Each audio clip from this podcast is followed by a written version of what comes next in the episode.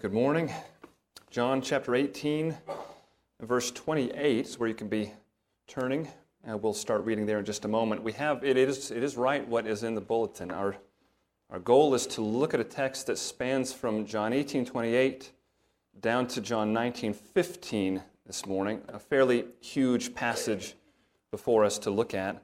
Uh, but we're going to do it like we had the last couple of weeks. Our goal is to focus on one particular aspect of what's happening here uh, in, in these events. So we'll read in just a moment. We will not be thinking together this morning, for example, about what Jesus says concerning his kingdom, the nature of his kingdom. We won't be thinking about that. The next time that we come to John, that will be our focus. Uh, this morning, our, our desire is to try to look with understanding at the role that Pontius Pilate is playing in the midst of this trial and his crucifixion.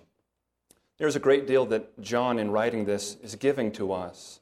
And our task is to ask ourselves what is it that God would have us see and understand and learn as we watch what happens here through this man, Pontius Pilate? Um, because we read uh, some of this last week, it may be familiar to you, but we will read all of John 18 28 through 19 15 here in just a moment. Let me remind you of some of the details here. Pilate is the Roman governor of Judea at this time. And John's account of Pilate here gives us yet another chance to remember something that's true of all four of the gospel accounts, which is that they are not simply trying to put down a list of all of the events in Jesus' life. That's not their intention in giving us these gospel accounts. They're giving us account of Jesus' life and ministry, each of these men, Matthew, Mark, Luke, John, in the service of a particular point, of particular points that they're holding out to us. And John's purpose he gives to us at the end of chapter 20 of his book. He says, These are written so that you may believe that Jesus is the Christ, the Son of God, and that by believing you may have life in his name. That's what's driving John's choices as he presents to us this account of Jesus' life and ministry, as he decides what to include and what he will ignore.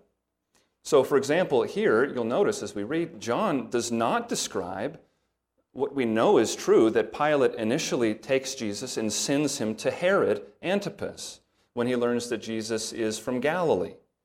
John doesn't mention that here. He doesn't give us any of the details of Herod's attempted interrogation of Jesus in Luke 23. He puts us solely in front of Pilate here as he confronts Jesus.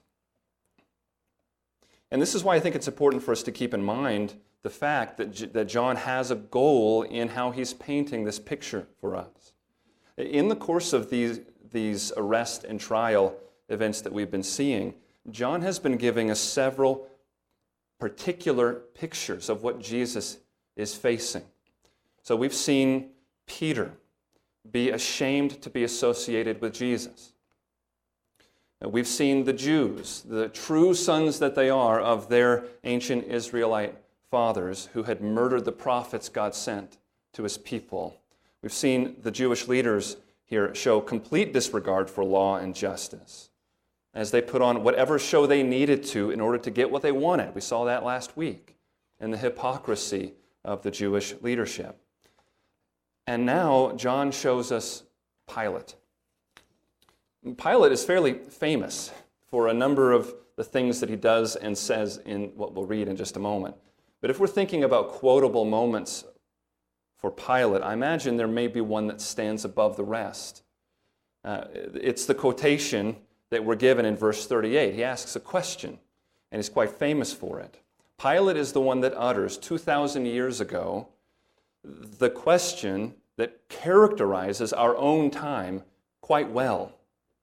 It's true that there is nothing new under the sun. Pilate's the one that asks the question What is truth? And you can tell in his question, it's not an attempt, it's not an actual question. It's not an earnest attempt to grow in his knowledge. It's asked to dismiss the subject. Uh, there's, you may know the name from your history classes, Sir Francis Bacon. Does that name ring a bell? from classes in the past. 1597, Francis Bacon writes an essay and he opens it with a reference to Pilate. It went like this What is truth? said jesting Pilate, and would not stay for an answer. This is what we see. A lot of people have tried to read Pilate's heart in this and make guesses at whether what we're seeing is arrogance, what is truth, or whether it is uncertainty. Is he asking this question with sadness in his voice and regret, or is he asking this question with cockiness in his voice? I'm not sure that it's helpful for us to try to make guesses about that. We can't know, we're not told.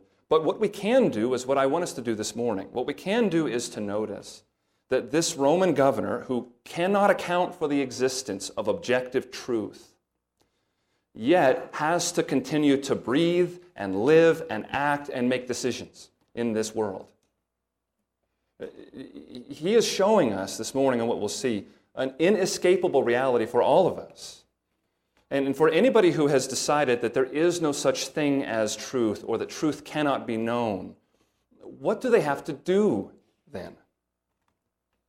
If there is no truth, all that is left is an assertion of power, one person over another.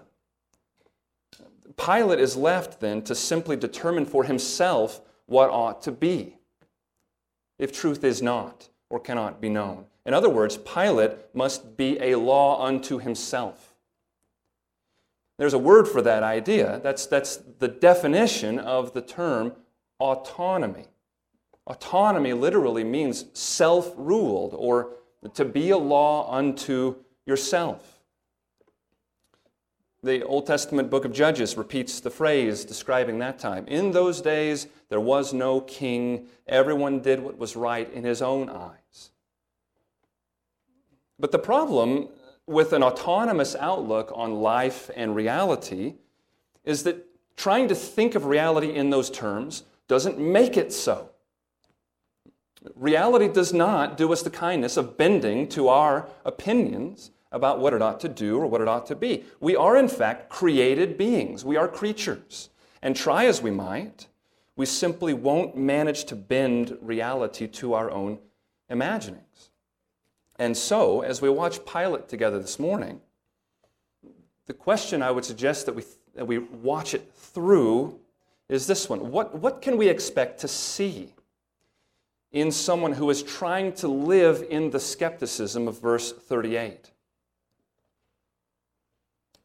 What can we expect to see in someone trying to live from the perspective that says truth does not exist or truth cannot be known? And my friends, I want to suggest to you that it's quite useful for us to think about this question. We are surrounded, you know this, we are surrounded by the same claim that we hear Pilate utter in our text. And no matter how false it is, and even how ridiculous a notion, in fact, it is, when it surrounds us and bombards us, it can sometimes begin to creep in to our thinking and our living. It can start to feel reasonable in this place or that. It's amazing how, uh, how, how capable we are of being permeated by the world of ideas. And we have to remind ourselves that while truth can be suppressed, and it, we do suppress it, and while reality can be denied, what's happening in those instances is tantamount to the toddler who covers his face and thinks that because he can't see you, you can't see him, and therefore you can't do anything to him. Reality will win that battle every time, won't it? So we don't have any need to panic on that question. And far from panic, we need, as Christians, to be ready to notice for ourselves and as God gives us opportunity to be ready to point out to others the signs of God's reality coming out in the lives of his opponents, in spite of themselves. We need to be able to notice that those who make claims like Pilate's going to make will always wind up doing what Pilate winds up doing here. They will always wind up betraying the true nature of the case by their living. They won't be able to help it. And that's what we see this morning. In spite of Pilate, in spite of his sense of autonomy and self determination in life, and therefore in this situation with Jesus, objective truth forces its way out of Pilate in a series of displays. And if we notice those things, we're able to take note of what we can expect to see anywhere that fallen humanity tries to live independent of the God of truth. This is what we'll see. Before we go any further, let's hear this read. Again, I'll be reading John 18 28 all the way down through 19 15. If you're able to stand for that reading, would you please stand with us for the reading of God's Word? I'll be reading from the English Standard Version.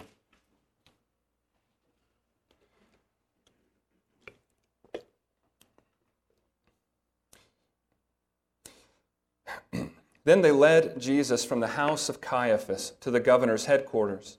It was early morning. They themselves did not enter the governor's headquarters so that they would not be defiled, but could eat the Passover. So Pilate went outside to them and said, What accusation do you bring against this man? They answered him, If this man were not doing evil, we would not have delivered him over to you. Pilate said to them, Take him yourselves and judge him by your own law. The Jews said to him, It is not lawful for us to put anyone to death. This was to fulfill the word that Jesus had spoken, to show by what kind of death he was going to die. So Pilate entered his headquarters again and called Jesus and said to him, Are you the king of the Jews? Jesus answered, Do you say this of your own accord, or did others say it to you about me? Pilate answered, Am I a Jew? Your own nation and the chief priests have delivered you over to me. What have you done? Jesus answered, My kingdom is not of this world. If my kingdom were of this world, my servants would have been fighting, that I might not be delivered over to the Jews. But my kingdom is not from the world. Then Pilate said to him, So you are a king? Jesus answered, You say that I am a king. For this purpose I was born, and for this purpose I have come into the world to bear witness to the truth. Everyone who is of the truth listens to my voice. Pilate said to him, What is truth? After he had said this, he went back outside to the Jews and told them, I find no guilt in him. But you have a custom that I should release one man for you at the Passover. So, do you want me to release to you the king of the Jews? They cried out again, Not this man, but Barabbas. Now, Barabbas was a robber. Then Pilate took Jesus and flogged him. And the soldiers twisted together a crown of thorns and put it on his head and arrayed him in a purple robe. They came up to him, saying, Hail, King of the Jews, and struck him with their hands. Pilate went out again and said to them, See, I am bringing him out to you so that you may know that I find no guilt in him.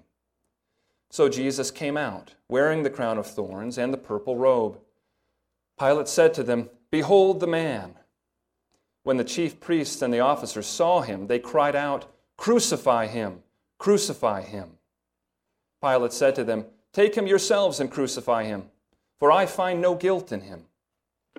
The Jews answered him, We have a law, and according to that law he ought to die, because he has made himself the Son of God. When Pilate heard this statement, he was even more afraid. He entered the headquarters again and said to Jesus, Where are you from? But Jesus gave him no answer. So Pilate said to him, You will not speak to me? Do you not know that I have authority to release you and authority to crucify you? Jesus answered him, You would have no authority over me at all unless it had been given you from above. Therefore, he who delivered me over to you has the greater sin. From then on, Pilate sought to release him. But the Jews cried out, If you release this man, you are not Caesar's friend. Everyone who makes himself a king opposes Caesar. So when Pilate heard these words, he brought Jesus out and sat down on the judgment seat at a place called the stone pavement, and in Aramaic, Gabbatha. Now it was the day of preparation of the Passover. It was about the sixth hour. He said to the Jews, Behold your king. They cried out, Away with him! Away with him! Crucify him. Pilate said to them, Shall I crucify your king? The chief priests answered, We have no king but Caesar. So he delivered him over to them to be crucified. This is the word of the Lord. Please be seated.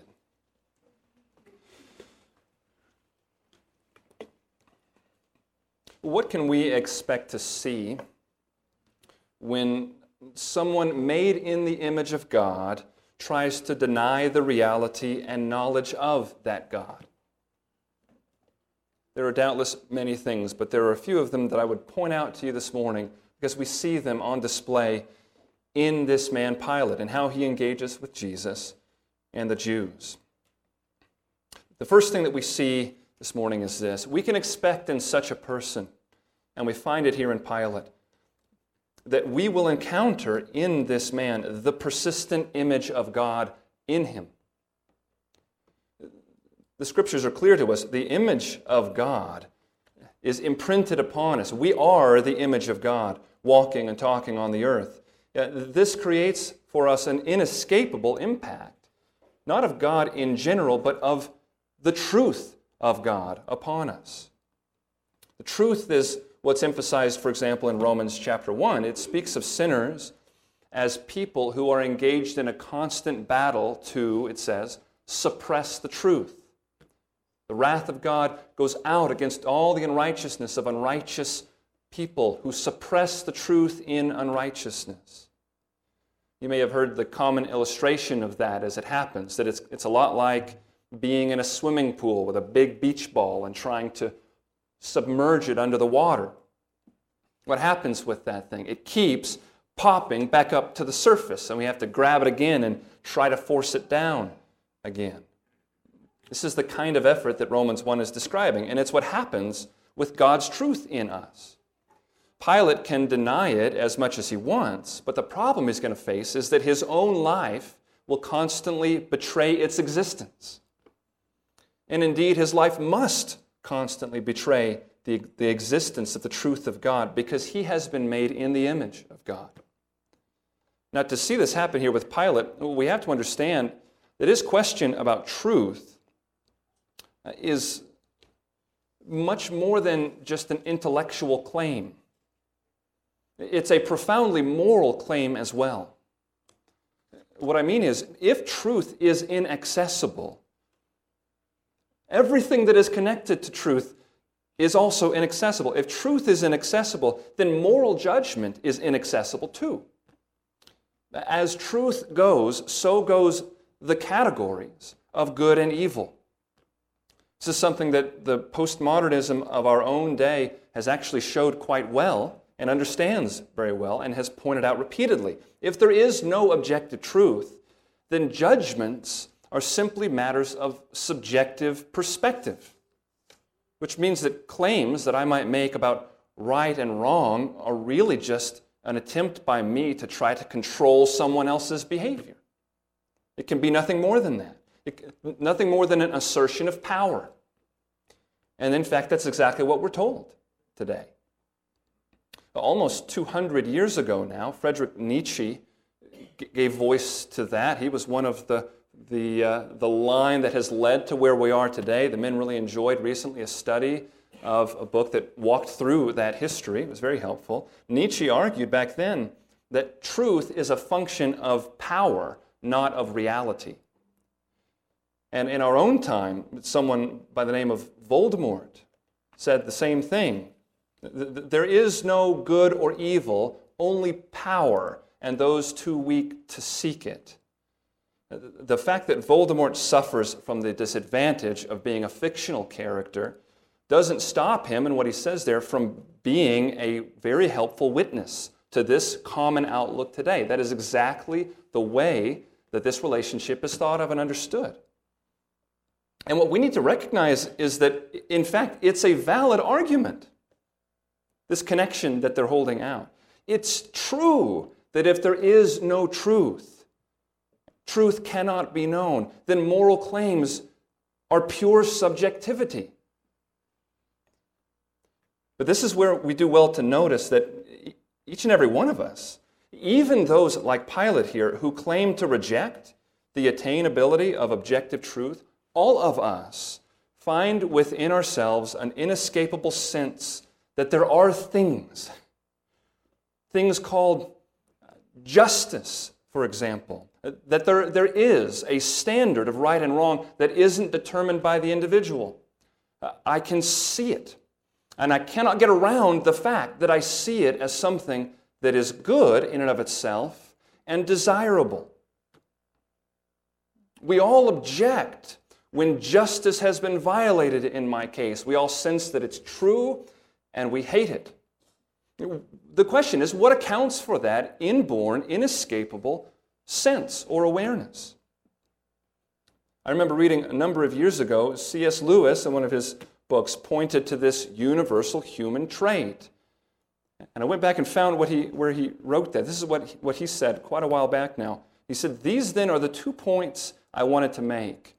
First, that human beings all over the earth have this curious idea that they ought to behave in a certain way and cannot really get rid of it.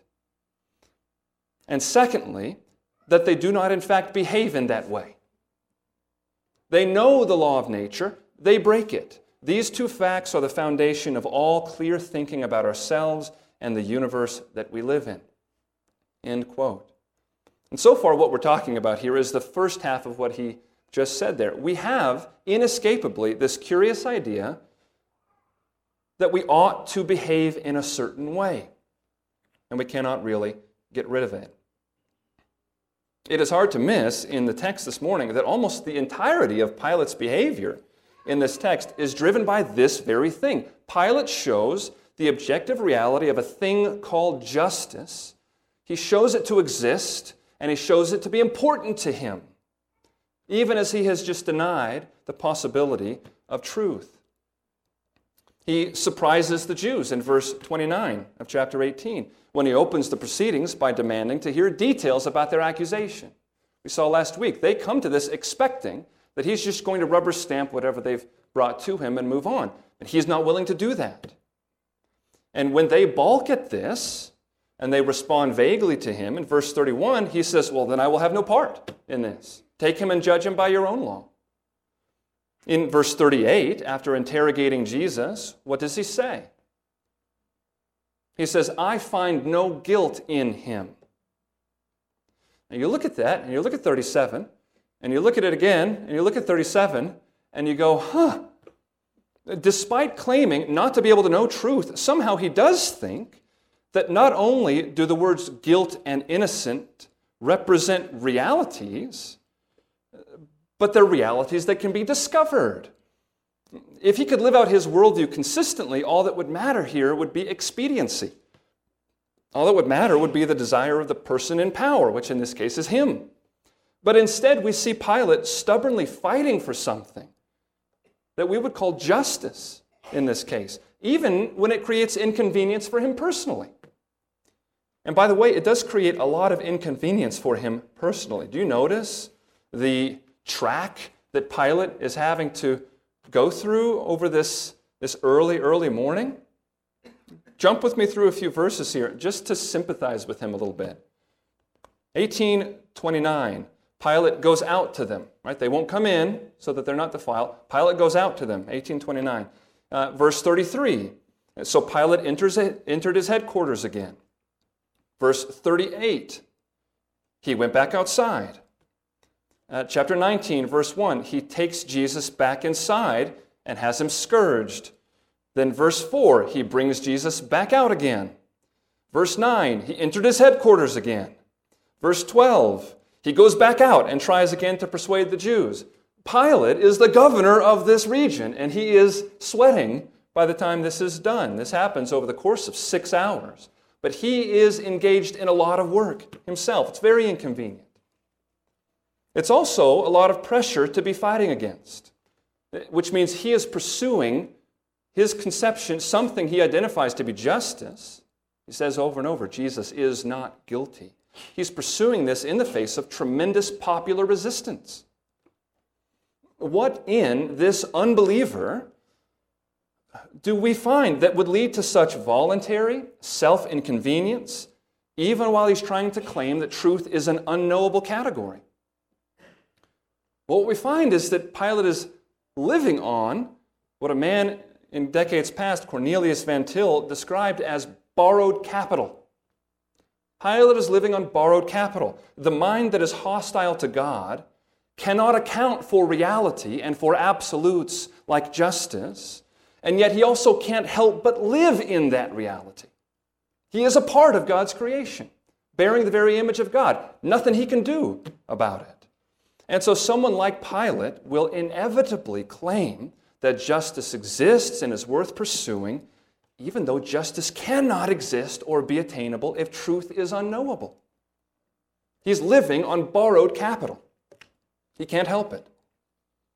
And in doing that, Pilate is serving for us as an example of every human being who has ever lived on the face of the planet. It's sad for us to think that there are ways that even we ourselves, even, even in our walk as Christians, can fall guilty to this kind of inconsistency, can't we?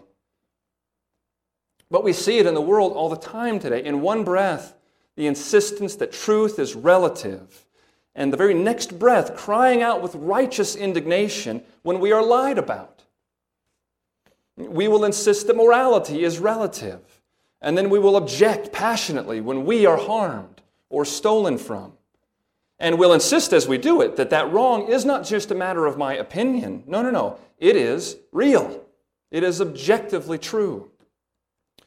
But the stated philosophy already denied the existence of objective truth. What is this as, as it happens? It's the beach ball popping up out of the water again. It's us proving, in spite of ourselves, the knowability of God's truth, the existence of His truth, and the reality of our failure to obey it. We ourselves, to our great dismay and frustration, are Exhibit A in the demonstration. It's what we can expect to see in a person who claims to be living an autonomous existence. I mean, you can set your watch by it. That over and over again, the reality of the image of God will disprove their, their claim of autonomy. That's the first thing that we see on display here as we're watching Pilate. The second thing that we can expect to see in such a case is equally inescapable we can expect to see, even in the face of perhaps tremendous arrogance, as we might see here in Pilate. We see it. It's the fear of the Creator that has been rejected. The human conscience bears witness that we are people who exist under authority. And it bears witness to us that there is something to be afraid of in that fact. We're told things in God's Word like Ecclesiastes 3:11 God has placed eternity into our hearts. Paul writes about this in Romans chapter 2. In fact, if you would just for a moment look over to Romans 2 and find verse 14. What Paul is doing there is he's describing the Gentiles. He's speaking generally about people who do not know God. And he, he says things about the functioning of their consciences. Listen to what he says Romans 2 14. He says, For when Gentiles who do not have the law by nature do what the law requires, they are a law to themselves, even though they do not have the law. What does he mean by that? Well, he tells us in verse 15.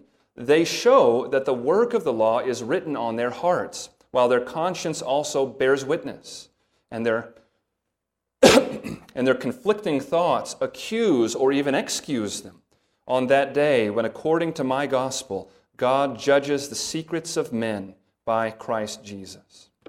Stop there. Well, what is the picture that he's giving us here of mankind?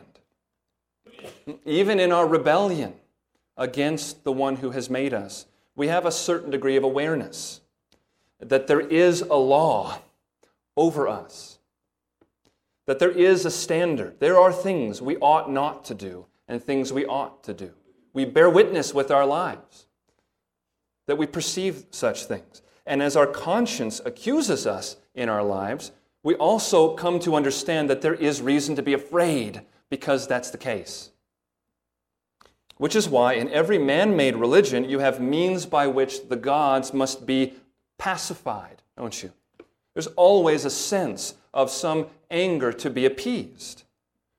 And because Proverbs 28:1 is true, which says the wicked flee when no one is pursuing them. I've always loved that picture of wickedness, the suspicion and the fear that one must live with if one chooses a path of wickedness. Because that's true, there's often a great amount of fear associated with false religion, isn't there? Well, Pilate puts that on display here in what happens as well. Pilate is a Roman. Come back to John 19 if you're still in Romans 2. John 19, 7 points something out about Pilate. He has just laid down his verdict. Take him for yourselves and crucify him, for I find no guilt in him. Of course, he's being sarcastic. They could do no such thing. They're not allowed to crucify him. His point is, I'm not touching this. You are on your own, because I find no guilt in him. But then in verse 7, for the first time in all of this, the concept of the divine enters into the discussion. It hasn't up until this point. The Jews answered him, We have a law, and according to that law he ought to die, because he has made himself the Son of God. And then it says in verse 8, when Pilate heard this statement, he was even more afraid. What they have just said upsets Pilate. Why is that? D.A. Carson makes a suggestion that represents a great number, quite a consensus, when he suggests this. We can't know this for sure, but I think there's some evidence here. Carson writes this As cynical as many senior Roman officials were, many of them were also deeply superstitious. To a Jewish ear, the charge that Jesus claimed to be the Son of God would be taken as a messianic pretension. But to a Greco Roman ear, the charge sounded quite different. It had nothing to do with blasphemy and presented no threat to the Roman Empire. Rather, it placed Jesus in an ill defined category of divine men, gifted individuals who were believed to enjoy certain divine powers. If Jesus was a son of God in this sense, Pilate may well feel a twinge of fear. He had just had Jesus whipped. And we should add to our mental image of this, too, what we are told about by Matthew. Matthew 27 19 adds this little detail. It says, Besides, while he was sitting, that's Pilate, while he was sitting on the judgment seat, his wife sent word to him Have nothing to do with that righteous man, for I have suffered much because of him today in a dream. So he gets that put in his ear while he's trying to reckon with these things. Pilate is getting reasons to sweat here. And we're told that he has just been made more afraid. So that, interestingly, he comes back to him, and the first question is, Where are you from? Fear for what reason? He knows that this is an innocent man, and he wonders if there's something different about this man. And I do suspect that the, that the Jews' statement about Son of God likely contributed to this fear, but even if that isn't the case, even if it only comes from his wife's warning, Pilate now has the notion in his mind of the possibility of divine retribution for killing Jesus. And we see then this second display that a person, notice, that is convinced that truth is theirs to determine, theirs to create, perhaps. A person who's bought that lie will still inevitably find himself acting as if there are, in fact, realities of goodness and justice that are recognizable. We've seen that already. But furthermore, they will still inevitably live under a fear that they can't quite get away from a fear of retribution for wrongs committed. That fear drives Pilate here, but only so far. The, the third and final thing we see Pilate exemplify in this this morning is really striking given the first two that we've seen.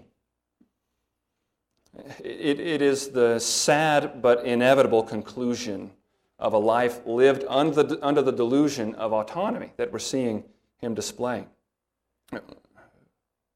We've seen these things that he inevitably exhibits up to this point. Pilate's conceptions of justice and goodness will be certainly warped from their very beginnings because they aren't grounded in the revelation of God's Word. But as we've seen, nonetheless, he will have those things in mind that he recognizes as noble, as right. Have you heard Pilate over and over again stand on the notion of innocence and that it matters. I will not punish this man because he is not guilty. He exhibits an awareness and a care for his own principles, for moral principles. And yet, in the end, Pilate, along with all of those that he represents here, Pilate is forced to experience something. And this is the third display that we see. He's forced to experience that he is powerless to live out his own convictions. It's exactly as Lewis was pointing out in that quote that I read to you just a bit ago that at the very same time that we have an inescapable sense that there's an oughtness out there to be conformed to, at the same time that we recognize that, we also find that we cannot manage to live up to that oughtness. It's the great hypocrisy of the human race. It's the great inconsistency that we exhibit in every day that we live. And so, what we find is that this man who has in his own mind genuinely pursued the matter in pursuit of justice and has concluded definitively that Jesus is not guilty of the charges presented, what happens in the end? Pilate resists the pressure for a time. He declares Jesus not guilty in verse 38. He even tries a middle of the road tactic where he says, Jesus isn't guilty, but if you'd like, I'll, we can treat him like he's one of the guilty, and I could just, he could be the one that I release to you in the Passover custom. They won't have it. In fact, the Jews, think of last week, we saw pretending to care about Roman insurrection laws these Jews now stir up the crowd to demand the release of an actual political insurrectionist. Mark 15, 7 tells us that Barabbas had in fact participated in an insurrection against Rome and had murdered in the midst of that effort. But the chief priests compel Pilate to release the man actually guilty of the crime they're pretending to accuse Jesus of and to care about a great deal. Anyway, Pilate keeps pushing back. Right? He says again in 19:4 that he finds no guilt in Jesus. And again in verse 6, I find no guilt in him. And again in verse 12, he makes efforts to release Jesus. But when the Jews imply in verse 12 that they will bring this to Caesar, the pressure is too much for him. Look at verse 12. From then on, Pilate sought to release him, but the Jews cried out, If you release this man, you are not Caesar's friend. Everyone who makes himself a king opposes Caesar. When Pilate heard these words, he brought Jesus out and sat him down on the judgment seat at a place called the stone pavement and in Aramaic Gabbatha. Now it was the day of preparation of the Passover. It was about the sixth hour. He said to the Jews, Behold your king. They cried out, Away with him, away with him, crucify him. Pilate said to them, Shall I crucify your king? The chief priests answered, We have no king but Caesar. So he delivered him over to them to be crucified. Even the convictions that Pilate thinks he has, and that he no doubt would have felt proud of. No one walks around proud of the notion that they live a life with no convictions whatsoever. Pilate has convictions, and he's doubtless proud of those things. But here he proves that even those convictions that he has, he who denies truth, he is unable to live up to. At this point, he tries to act like it's not his doing. So, Matthew 27 24 has Pilate bringing a wash basin out and washing his hands in front of the crowds and saying, I am innocent of this man's blood, before he hands him over to be crucified.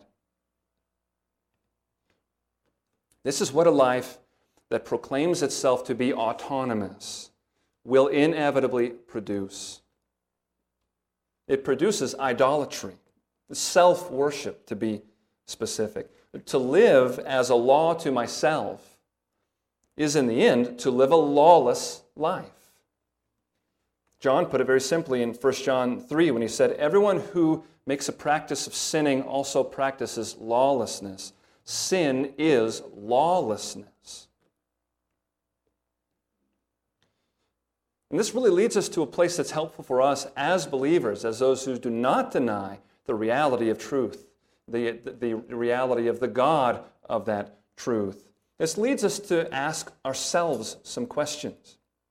I would suggest to you that there are a number of ways that God, in giving us this picture of Pilate, is not just telling us what happened, He is equipping us to walk after Christ, who is Himself the way and the truth and the life. So there are some questions that we ought to think about as we're considering what we're seeing here from Pilate. Now, are there ways in our own lives where we are thinking and living as if we were autonomous creatures? Now, understand, this is not necessarily the same question as the question, where do I find sin in my life? Uh, those are going to come together, but they're not exactly the same question. Two people, even two believers, may have sin in the same area of their lives, and yet one of them be in a far more dangerous place than the other at that moment in time. Let's pick out a, an actual example. Let's say that Jack and Jill are both harboring sinful resentment against someone. They're both doing it. But there's a difference between them. Jack is doing it, but as he's doing it, he is conscious of the fact that God has declared it to be sin and that that declaration, in fact, applies directly to him.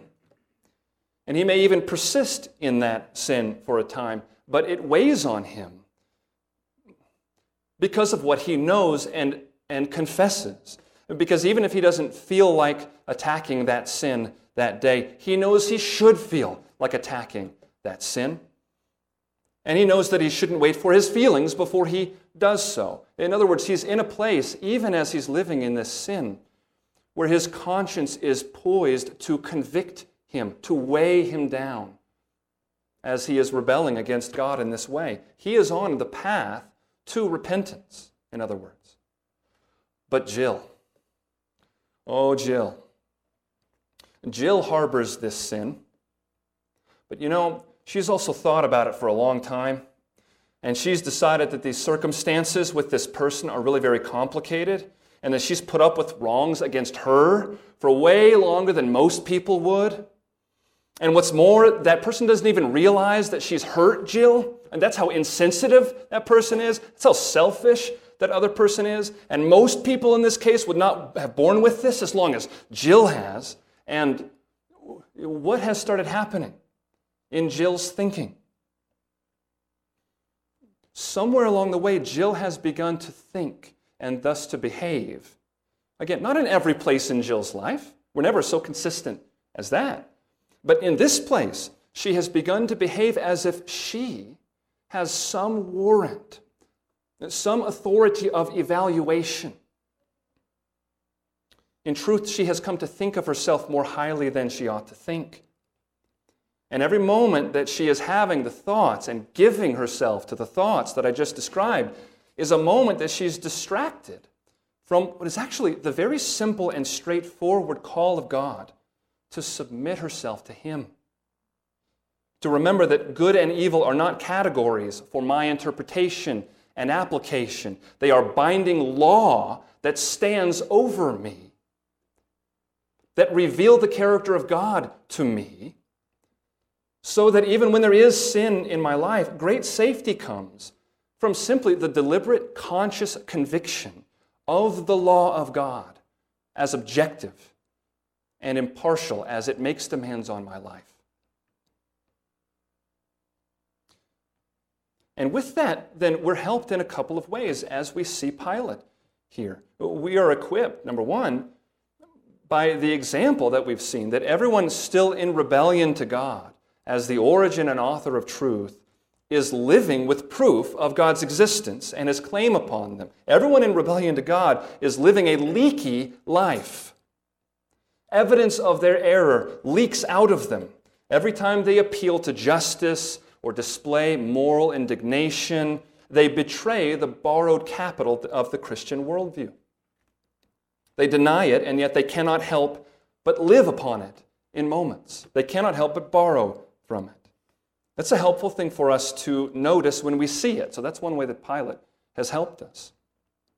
But another way that he's helped us should be that in watching him, we are led to revisit our own patterns of life. and to search ourselves with the question that we've asked Where am I living? As if I were autonomous, as if I can write pardons to myself in view of my extenuating circumstances, or can find footnotes in God's law with my name on them. And my friends, be reminded this morning of something that you know in principle to be true. And that is that those commands of God, you think of, of the particular one that you are resisting, that you're struggling against, you know that the commands of God that you are struggling with, they are exactly what you need for a blessed and fruitful life. They are what we need. They are, they are good for us. They are medicine. They are food for us. Very often, there are physical experiences that we have in, in our physical lives that can kind of image for us realities that are also true spiritually. It can be very helpful. And this, I think, is one example of that. I thought of a, a struggle that I used to have when I was younger growing up. I struggled with low blood sugar. And often, when it hit, one of the things that would happen to me is I would feel nauseous. So that what I needed right then was to eat something. But in that moment, eating was exactly what sounded awful to me. That sort of thing happens when we are sick sometimes, doesn't it? But we have to remember that the same is true in regards to what we're seeing here. Sin creates spiritual sickness in us. And in those moments where we find a command from our perfect and loving Heavenly Father, faith calls us to ignore, to resist the distaste or resentment that we might feel as a result. That's what faith leads us to do. And why do we do it? We don't do it because of faith in faith. We, we don't hold some, some worldly definition of faith. We do it because we know He is trustworthy. He loves us. His commands are life for us. We know His wisdom. We know that we were created for nearness to Him, for walking in His ways. Remember the words of Psalm 19. Let me read to you Psalm 19, verses 7 to 11. The law of the Lord is perfect, reviving the soul. The testimony of the Lord is sure, making wise the simple. The precepts of the Lord are right, rejoicing the heart. The commandment of the Lord is pure, enlightening the eyes. The fear of the Lord is clean, enduring forever. The rules of the Lord are true and righteous altogether. More to be desired are they than gold, even much fine gold. Sweeter also than honey and the drippings of the honeycomb. Moreover, by them is your servant warned. In keeping them, there is great reward. My friends, is that true of the law of God in general? In its entirety? It is true. If it is true of the entirety of God's law, it is true of every single individual thing that He would lead you to in your life, every call that He would place upon you individually.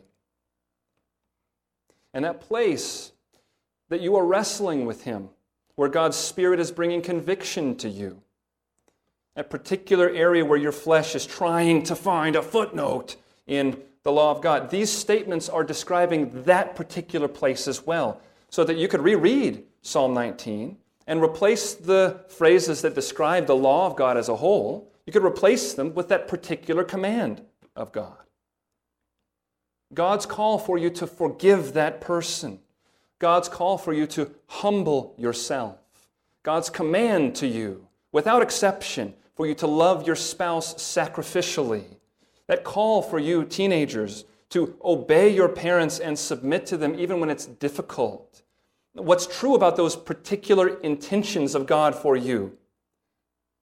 Well, that's what we just read. What's true about those particular things is that they are, quote, perfect for you. They will make wise the simple. They are more desirable than gold in your life. As you strive to keep that thing, to deny what you feel and instead to obey, you will find that in it there is great reward. Those things are true of every place that God speaks with authority into your life. This is a great gift to us that God would remind us of not just the inescapability of His truth, but the fact that we need it, we must have it, and that it's trustworthy. And so I pray that we're reminded this morning of the truth of Psalm 25 3. I'll end with this. The psalmist writes, Indeed, none who wait for you shall be put to shame. Those who deal in treachery, they shall be ashamed. Let's pray together. Oh God, you have shown us what is good and what you require of us to do justly and to love mercy and to walk humbly before you. Father, help us not to walk by the measuring stick of our own feelings or our own understanding. We thank you for the solid foundation that you have given us to walk upon, the foundation that takes you at your word that believes that you know best and do best in everything, and that believes, therefore, that it is to our everlasting good that we live lives consciously submitted to you. We thank you for those things, Father, and we pray as a church family, Lord, show us where in our lives we are living as if we were autonomous beings. Show us where we're standing in judgment over you and your word and your law. We ask you to bring conviction and repentance, Father. And we ask it knowing that you are the one in the business of restoring what is broken and of setting free what has been made captive. And so, trusting you, we come to you with these requests, Father. We pray in Jesus' name. Amen.